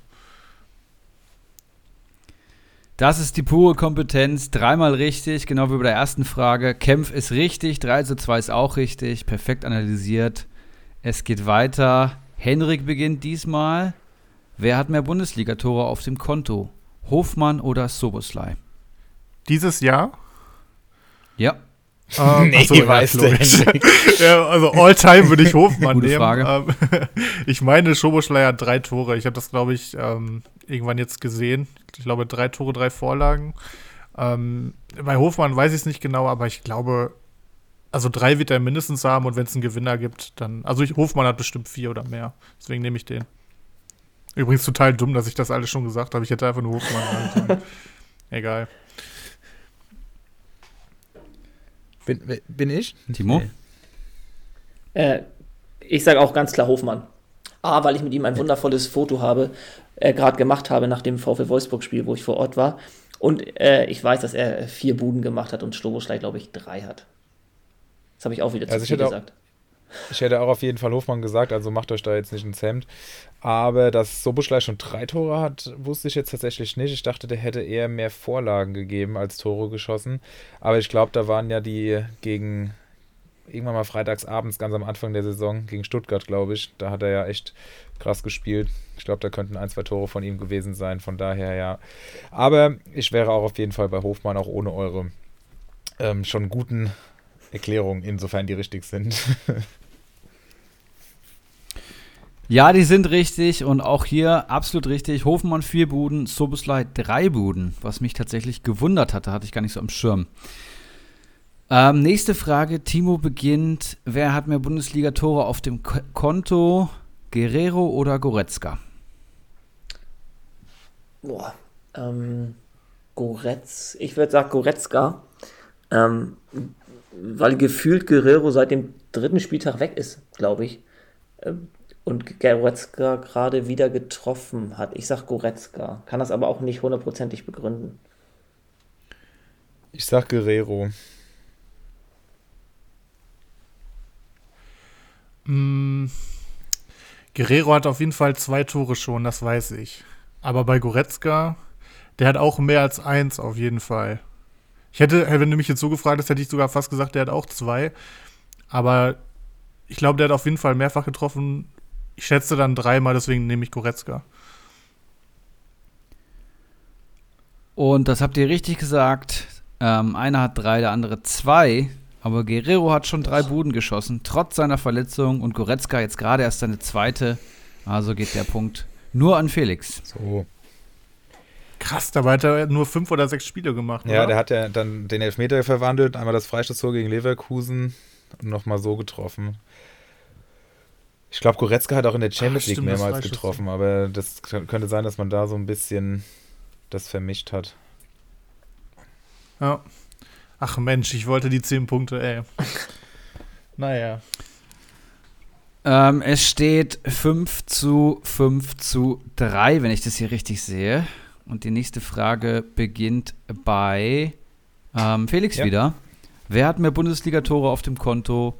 Taiwo Avoni oder Serge Gnabry? Äh, Avonie. Nehme ich auch. Logge ich ein. Obwohl, nee, ich sag Serge Gnabry. Ich muss ja in die Folgen gehen jetzt. Ähm, man kann jetzt auch, jetzt wo alle eingeloggt haben, also Avoni hat, glaube ich, sieben, wenn ich nicht ganz falsch liege. Gnabry 5, ne? Das weiß ich nicht, aber ich glaube glaub- weniger, ja. Der hat halt ein, zwei Ausreißer gehabt, aber ansonsten. Sonst glaube ich gar Ja. nichts. Der trifft ja gefühlt auch immer nur doppelt oder dreifach, ne? Also Quizmaster. Ja, vollkommen richtig. Ah. 7 zu 6, Avonie 7 Buden, Serge Gnabry 6. Ihr seid sehr fit in Statistiken und ja, Timo, du musst gambeln. Es steht 6 zu 6 zu 3. Drei Fragen noch offen. Theoretisch kannst du noch ausgleichen. Jetzt geht's in die Kategorie Gesamtpunkte. Und ich rede hier nicht von Spielern, sondern von Teams. Also, Henrik beginnt mit der Frage, Oh, welches da bin ich schlecht Team drin. hat insgesamt mehr Comunio-Punkte erzielt? Und jetzt Mainz oder Hoffenheim? Boah. Hoffenheim punktet eigentlich echt immer gut, aber bei Mainz halt die Defensive, ne? Andererseits hat Mainz auch, wo die Defensive ja das Punktstück ist, auch niemanden, der total, also der jetzt total einen Vierer PPS hat oder so. Ah, ich gehe mal mit Hoffenheim. Ich gehe auch mit Hoffenheim, weil ich glaube, dass Hoffenheim immer noch mehr diese Ausreißer hat von Kramaric und Baumgartner und Mainz eher, wie gesagt, auch im Kollektiv die Punkte holt. Also sage pro Hoffenheim. Ich gehe mal mit dem Mainzer. Einfach weil ich auch glaube, dass die Abwehr da sehr stabil ist und entsprechend da auch viele Punkte schon generiert wurden und auch vorne im Sturm ja mit Burkhardt und Unisivo zwei ordentliche Spieler mitspielen. Ja, das eine Team hat 479 Punkte bisher gesammelt und das andere Team 477. Also knapper ging es in dem Fall, glaube ich, gar nicht. Und äh, Mainz hat tatsächlich zwei Punkte mehr geholt als Hoffenheim. Dann hat sich das Also diesen Spieltag Punkt- wahrscheinlich gedreht, ne? Weil Hoffenheim war Richtig. echt unterirdisch gegen Bochum. Exakt, genau. Vorher war Hoffenheim echt solide. Ich glaube, die haben zwei oder drei Plätze in der Tabelle verloren. Felix holt den Punkt 7 zu 6 zu 3. Und die nächste Frage, ähm, ich glaube, Timo beginnt wieder. Ähm, welches Team hat insgesamt mehr Kommunio-Punkte, Augsburg oder Hertha? Oh, Not gegen Elend. Ähm, ich sage Hertha. Kann ich aber nicht begründen. Ich sage auch Hertha und weil es jetzt so knapp ist, begründe ich danach. Ich sag auch Hertha. Also meine Begründung wäre, Alle meine? Begründung wäre, dass Augsburg ja, gut, jetzt, in, jetzt haben sie ähm, letzte Woche 4-1 gewonnen. Da kam natürlich noch ein bisschen was dazu, aber eigentlich ja so wenig Torschüsse abgegeben hat, der glaube ich auch lange, vielleicht auch noch immer die Mannschaft war, die die wenigsten Torschüsse in der ganzen Liga abgegeben hat. Und das sollte ja nicht für viele Punkte sorgen. Von daher war das so meine Idee, dass ich nicht auf Hertha, sondern gegen Augsburg mich entschieden habe. Tatsächlich hat der FCA mehr Punkte geholt als die Hertha. 338 versus 304. Also schlechtestes Team Krass. bisher. Natürlich Kräuter Fürth, dann kommt die Hertha und dann kommt der FCA. Ähm, Aber Herthas Kader insgesamt wahrscheinlich 20 Millionen mehr wert, Mehr. ne? äh, 9 Millionen. Ah, okay. Gar nicht so viel. Letzte Frage. Henry kann auf Felix noch ausgleichen. Welches Team hat mehr Punkte erzielt? Gladbach oder Wolfsburg? Felix beginnt. Tja. Ja. Ähm. Ich sag mal Wolfsburg. Aufgrund des Tabellenplatzes in der Bundesliga. Ich, also, Ja, also ich, ich, muss ja eigentlich Gladbach nehmen, wenn ich noch gleichziehen will. Ähm, ich habe keine Ahnung, kann es mir auch vorstellen, weil Wolfsburg einfach diese Niederlagenserie hatte, wo auch zudem noch schon mehrere Platzverweise. Ich gehe mal mit Gladbach. ja, ich finde, beide haben auch den ähnlichen Spielverlauf gehabt, so, also immer so Auf und Abs. Sage aber auch, Gladbach hat mehr Punkte. Ja, und das ist korrekt. Also Gladbach hat 463 Punkte geholt, der VfL 457. Also das ist das zweitknappste, was ich in der Tabelle gefunden habe. Und äh, damit steht es 7 zu 7 zu 4. Sehr, sehr geile Runde. Und äh, keinen eindeutigen Gewinner, finde ich aber gut für weitere Quizduelle. Wir teilen uns das, Felix, So oder? sieht's aus.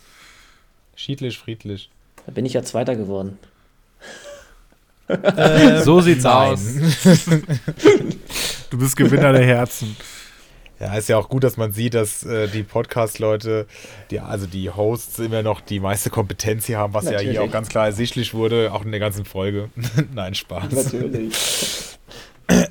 Ihr Gäste seid nur dafür da, damit man noch mehr merkt, dass wir die Babas sind und ihr nur das Fußvolk. Der Pöbel muss ja auch Ei, mal ab und zu ei, ei. vorbeikommen dürfen. Oh je, die, die letzten Spieltage haben uns nicht gut getan. Minimaler Auftritt. Ja, und Wahnsinn, dass. Und Wahnsinn, dass wir jetzt hier trotz der Viererrunde ähm, bei knapp über einer Stunde angelangt sind. Jungs, was ist los? Erzählt mir was. Wie viel Promille hattest du am Freitag, Felix? Also ich sag mal so, die Embolo-Verletzung, die Elvedi-Verletzung und das glattbare Führungstor habe ich am Bierstand verbracht. Also mehr will ich dazu jetzt auch nicht ausführen. Ich hatte gehofft, dass du jetzt sagst, dass du dich nicht mehr daran erinnern kannst, weil ich glaube, vieles davon war in der ersten Halbzeit, oder? Ja, das war alles in der ersten Halbzeit, ja. Auch, aber gut, das äh, gehört ja auch zu so einem Event dazu. Also, was willst du machen? Muss man mal Opfer bringen. Von daher passt das, denke ich, schon. Ich würde vielleicht ganz noch kurz, ich habe gerade in die Saisonziele reingekramt und habe hier gerade Lucky Katoria vor mir. Vielleicht gehen wir das noch einmal durch. Und mich würde noch, ähm, ja, dein Wunschergebnis für die Saison interessieren, ähm, Timo. Und was du vielleicht realistischerweise checkst, äh, einschätzt. Oder vielleicht deckt sich's ja auch. Schauen wir mal. Du hast auf jeden Fall mir gesagt, dass du einen ambitionierten Verein vor dir hast und willst oben mitspielen. Im oberen Mittelfeld wäre eine tolle Sache. Tolle Sache. Dann hast du gesagt, es wäre vermessen, jetzt schon über den Aufstieg, Aufstieg zu sprechen, aber du würdest dich nicht sträuben, wenn es im ersten Jahr schon klappen sollte. Sehr, sehr schönen Text hast du geschrieben. Meistertipp Stramboli. Also das wird ja wohl nix. Kostümtipp. El Pistolero. Ähm, auch der performt richtig gut. Und Comunio Player to Watch Jamie Leveling von Kräuter Fürth, der gestern ein richtig gutes Spiel gemacht hat und ich glaube auch gleich am ersten Bundesligaspieltag getroffen hatte. Ja, Leveling, Wahnsinn. Den habe ich leider nicht mehr im Team. Ähm, Finde ihn aber äh, richtig gut und äh, Ich hab kriegt- ihn jetzt. Kriegt jetzt auch mehr seine Minuten. Also äh, schon sehr interessanter Spieler, hätte man auch heute nennen können, eigentlich bei den heißen Eisen. Weil er, glaube ich. 90 Minuten durchgespielt hat Richtig, der Mann. ja. Ähm, ja, ich bin siebter ähm, und hoffe natürlich, dass noch einiges nach oben geht. Also wie gesagt, meine Mannschaft hat mir schon so ein bisschen durchleuchtet. Ich glaube, da ist viel Luft nach oben, äh, gerade äh, bei meinen hochgelobten Frankfurtern. Äh, hoffe ich, dass da noch einiges passieren wird. Ähm, und ja, ich glaube, das ist auch noch ziemlich eng. Also wenn man, wenn man sich das anguckt, sind 40, 40 Punkte bis auf Platz 3. Ähm, also da ist noch alles offen. Und äh, solange Strammi hinter mir ist, äh, ist doch alles gut. Ja gut, ob das deine Referenz sein will, soll über die ganze Saison, ich weiß ja auch nicht. Na, ich habe ihn als Meistertipp genannt. Solange der White Shark, solange der White Shark hinter mir ist, habe ich auf jeden Fall eine gute Saison. Es so ist viel zum wirklich, Thema Vergleiche. für so Neuzugang ist es wirklich schwer einzuschätzen, weil man natürlich, wenn man mit seinen Kumpels spielt, dann, dann weiß man, ne, wer, wer präferiert wen. Wenn man in so eine neue Liga kommt mit 18 Managern, dann, dann muss man sich, glaube ich, erstmal orientieren, wer setzt auf was, wer hat so seine Lieblinge. Äh, ich bin wirklich noch so in der Findungsphase. Aber es macht Ja. Ist natürlich jetzt schwer, ist natürlich jetzt schwer zu sagen nach elf Spieltagen, aber was könntest du dir denn vorstellen, wie, ähm, also welche drei vielleicht am Ende hochgehen und wer würdest du sagen, sind wahrscheinlich die äh, drei letzten am Ende der Saison? Ähm, ich bin mir ganz sicher, dass äh, Zwietracht äh, ganz oben landen wird. Also wirklich, der, der verkauft ja auch alles. Also es ist ja der Wahnsinn. Also was der alles an Mann bringt, äh, unfassbar. Wie er das macht, keine Ahnung. Da muss ich noch viel, viel lernen. Ähm, sehe auch nur Zwietracht ganz oben und glaube, darunter kann sich wirklich noch einiges tun. Ähm, und dann, ja, White Shark, Außenriss. Das wird schon eng. Also da muss noch einiges pa passieren. Ähm, Punkten auch wirklich nicht gut. Aber es wäre jetzt vermessen, da mir jetzt ein Urteil zu erlauben, weil ich, äh, ja, dafür müsste ich noch einigen Bier mit denen trinken.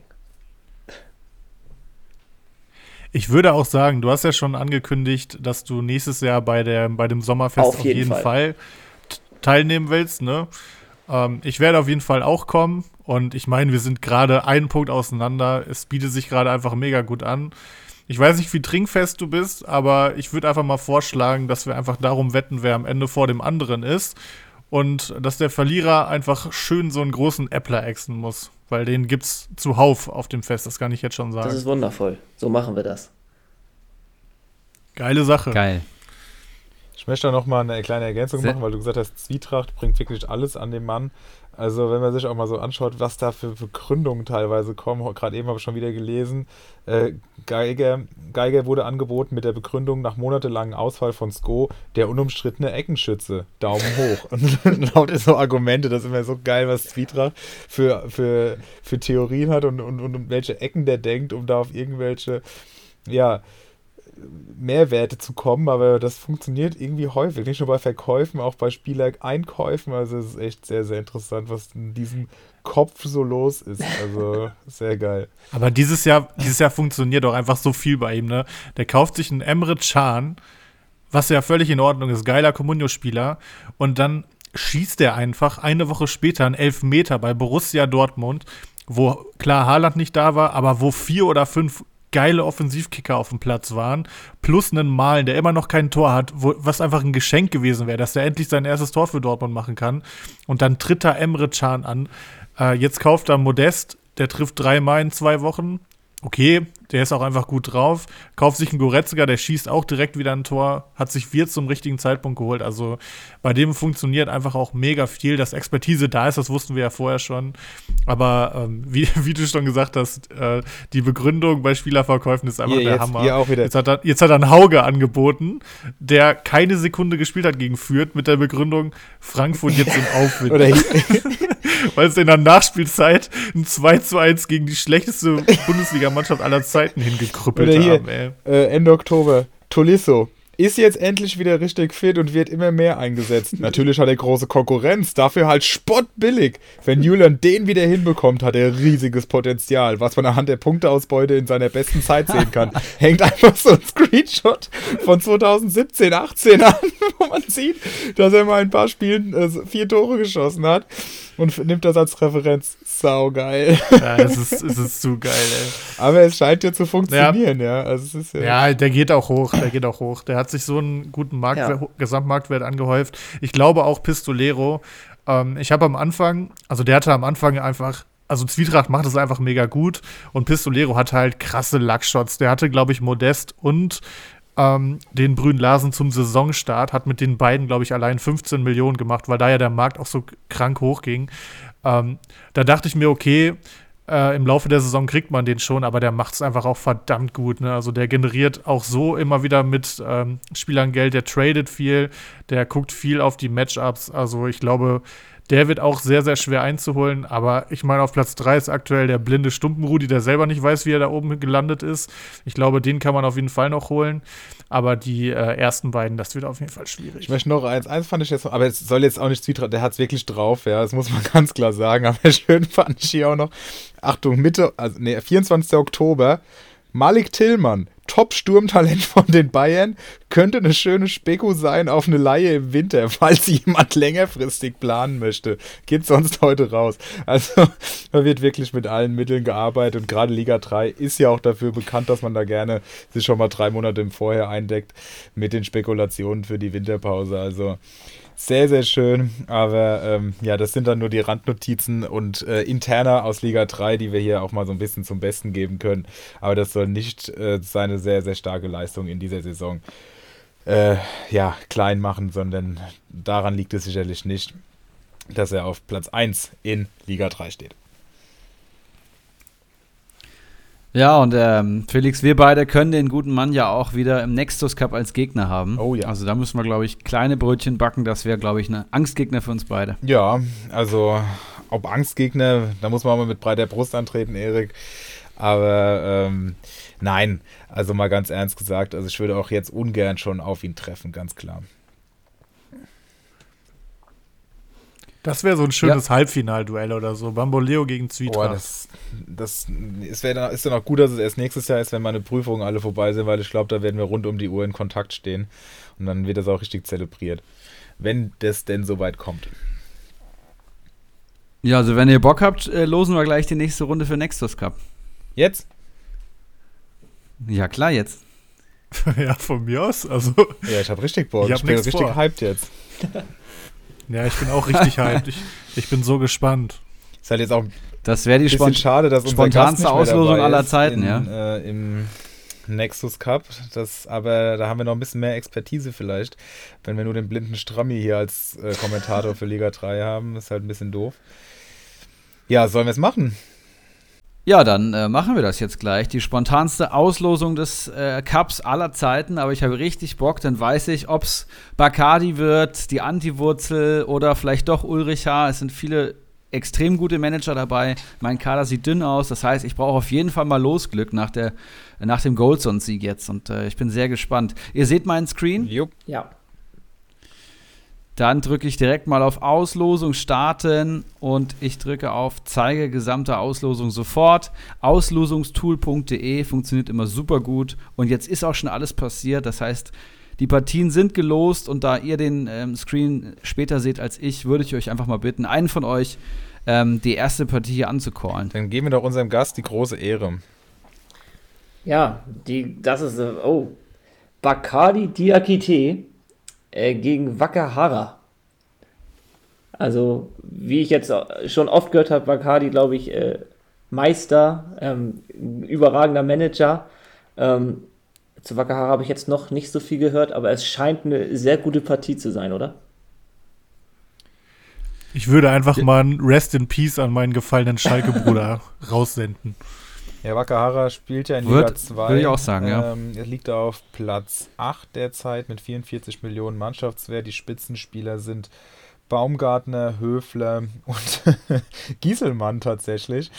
Ähm, ja, schauen wir mal, was dabei rauskommt. Für alle noch vielleicht, die jetzt immer noch dran sind und nicht in unseren Ligen mitspielen.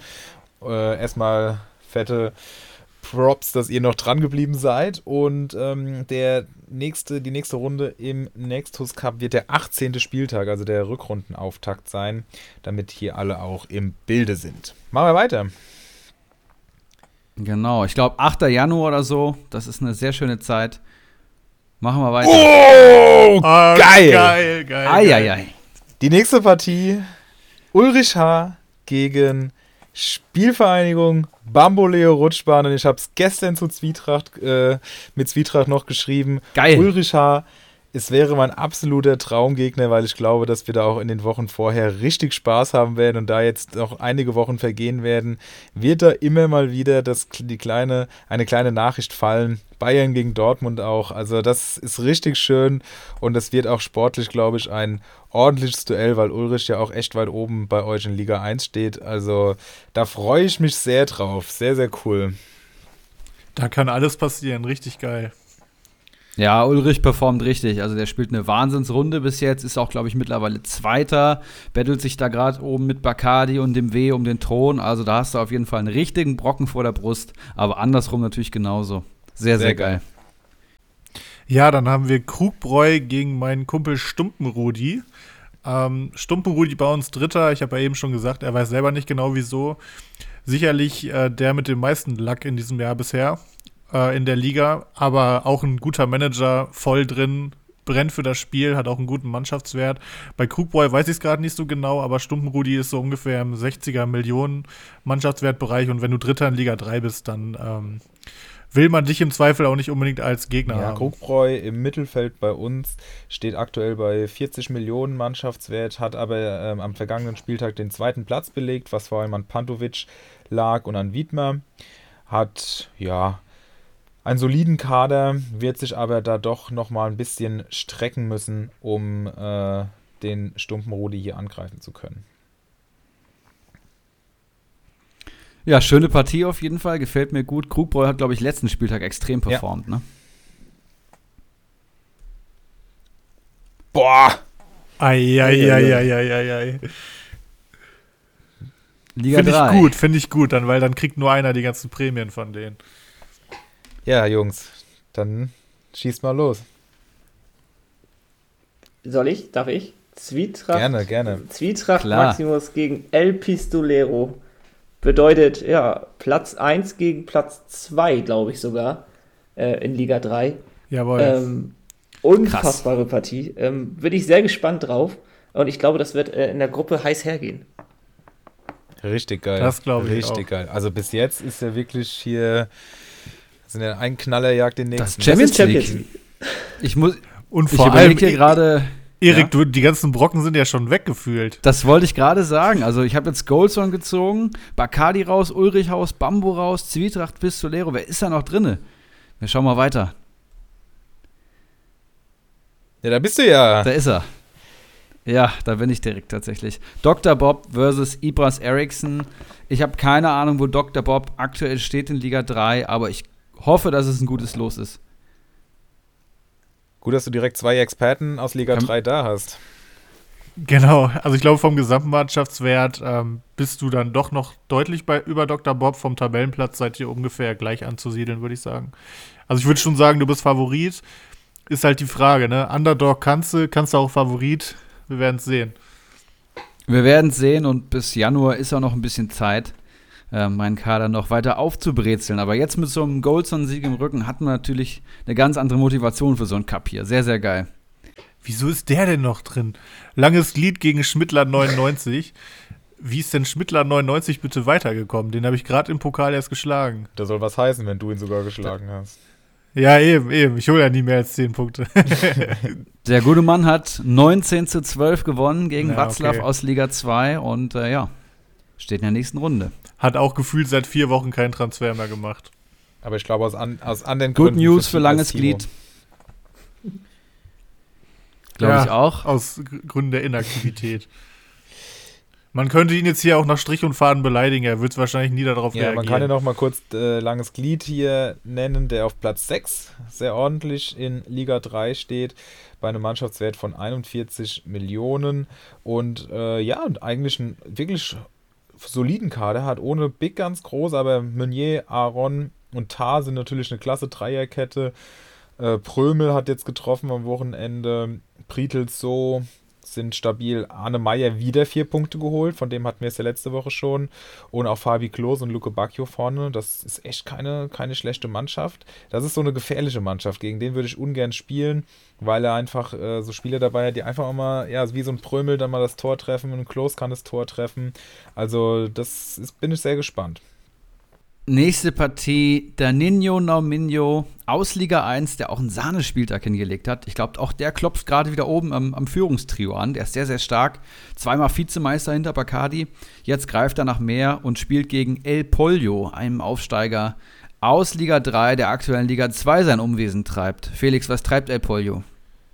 El Pollo hat sich richtig, richtig gemacht. Er ist ja gar nicht gut in die Saison gekommen, hat jetzt aber schon wieder 42 Punkte geholt am letzten Spieltag und sich mittlerweile auf Platz 5 vorgeschoben. Steht bei 65 Millionen Mannschaftswert, was ich jetzt nicht weiß, ob er die ähm, tatsächlich hat oder ob die durch Transfers. Nein, also hier hat jetzt wenig Spieler im Kader, die er nicht. Also das scheint schon sehr realistisch zu sein.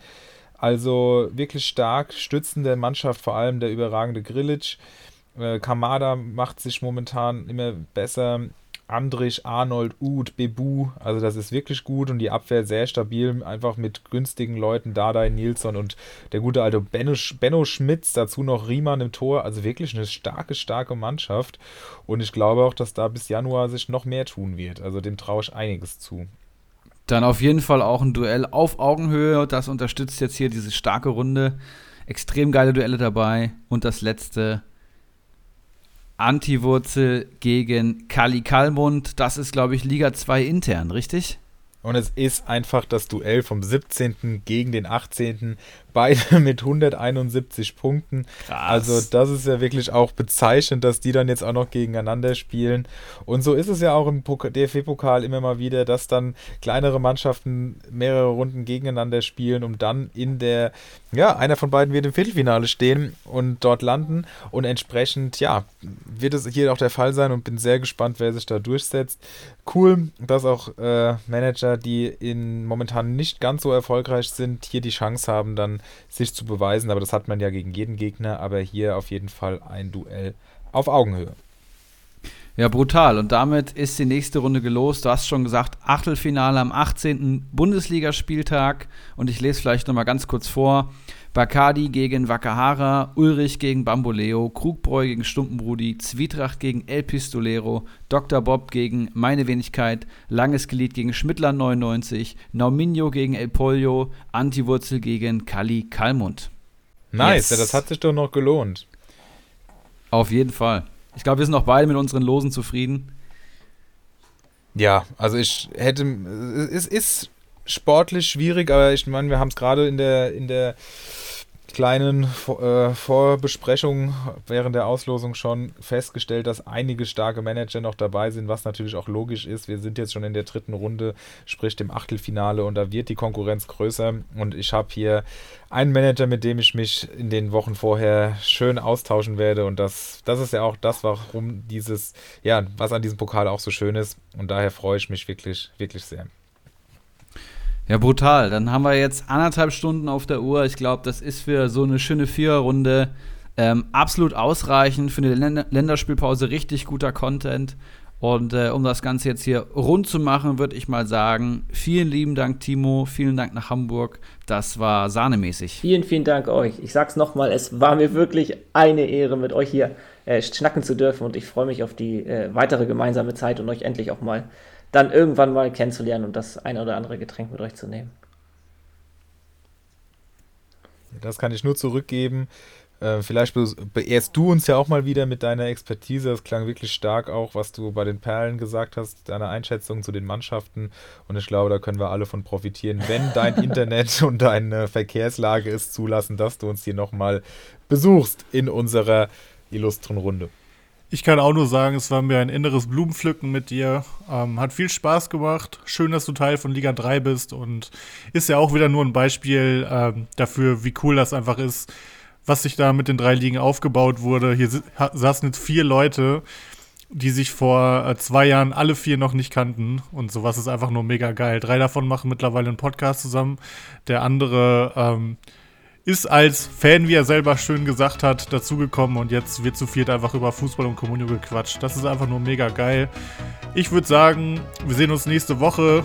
Ähm, bringt die Länderspielpause irgendwie über die Zeit und ähm, ja, wir sehen uns und freuen uns auf euch. Macht's gut. Ciao. Ciao.